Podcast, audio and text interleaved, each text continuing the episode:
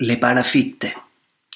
Gli insegnamenti sono stati iscritti nella lista del patrimonio mondiale perché fondamentali per la comprensione delle prime società agrarie e dell'evoluzione delle comunità tra Neolitico e età del bronzo nelle aree alpine. Tali insediamenti preistorici, databili tra il 5000 e il 500 a.C., sorsero sulle rive di laghi, fiumi o in zone di torbiera.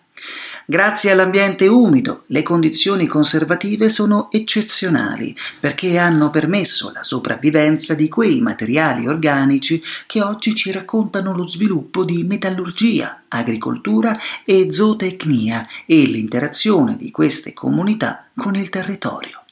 Tipiche di questi insegnamenti erano le capanne di paglia, legno o canne, erette su piattaforme lignee poggianti su pali fissati alla riva o al fondo di laghi, fiumi, paludi o lagune, talvolta anche sul terreno asciutto. Tra le tipologie più conosciute vi sono le palafitte aeree, costruite su impalcature sospese sull'acqua, e quelle di bonifica che sorgono su impalcature poggiate sulle rive del corso d'acqua o del lago. Vivere in questi villaggi aveva svariati vantaggi, consentiva di restare vicino alle fonti d'acqua e cibo, di proteggersi da animali o nemici e di adattarsi ai cambiamenti dei livelli dei laghi o dei fiumi.